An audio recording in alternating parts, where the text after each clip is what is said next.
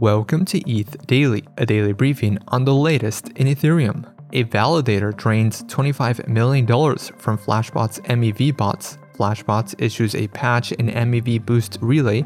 The Euler exploiter returns additional funds, and developers plan a post Shapella DevNet for EIP 4844.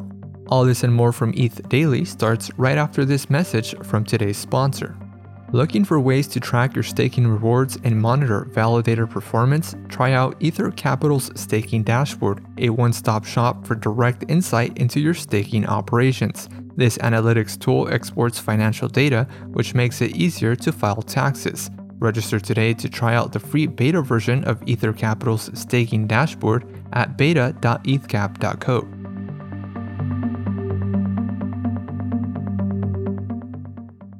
A rogue Ethereum validator drained over $25 million worth of assets from Flashbot's MEV bots. The validator, which joined the network on March 15th, essentially front ran the MEV bots, causing them to lose out on their MEV.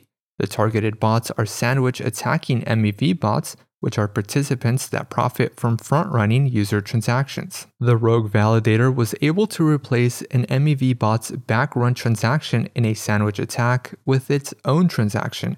MEV bots typically increase the price of an asset with a large buy order, execute a user's buy order, and then sell their own assets at the higher price. The attacker inserted a transaction that sold its own assets at the higher price, preventing MEV bots from selling their assets for a profit. Flashbot's developers released MEV Boost Relay version 1.0.0 Alpha 3, an update to its relay software that includes a patch for the recent MEV vulnerability. According to Flashbot's engineer Chris Hager, the vulnerability related to a relay publishing the block payload to the proposer even though parts of the beacon block were incorrect. This allowed a proposer to view the contents of a block before the finalization of the next block. The new release requires the beacon block to be successfully sent to the beacon network through local beacon nodes first before the block is released to the proposer. The patch also adds a delay in the response as a precaution. The Euler exploiter has returned all recoverable funds to the DeFi protocol.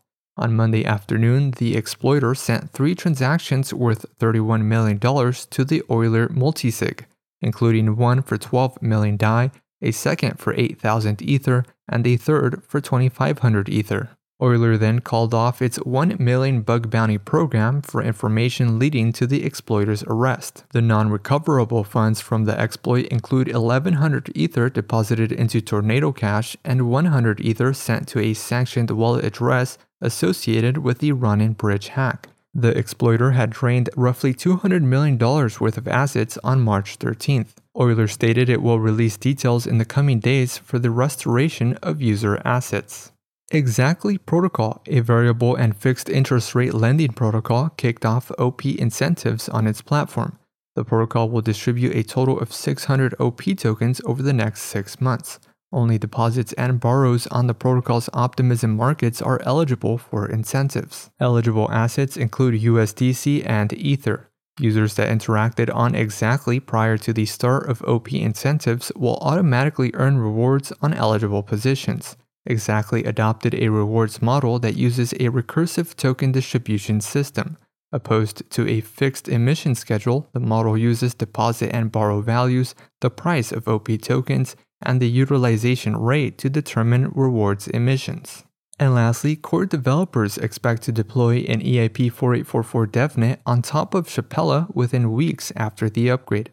Developers have previously deployed four DevNets for EIP 4844, but expect the post Shapella deployment to be long running. Researcher Terence.eth shared that while optimistic rollup teams have provided positive feedback on EIP 4844, ZK rollup teams have stated they may not prioritize the EIP as their top choice.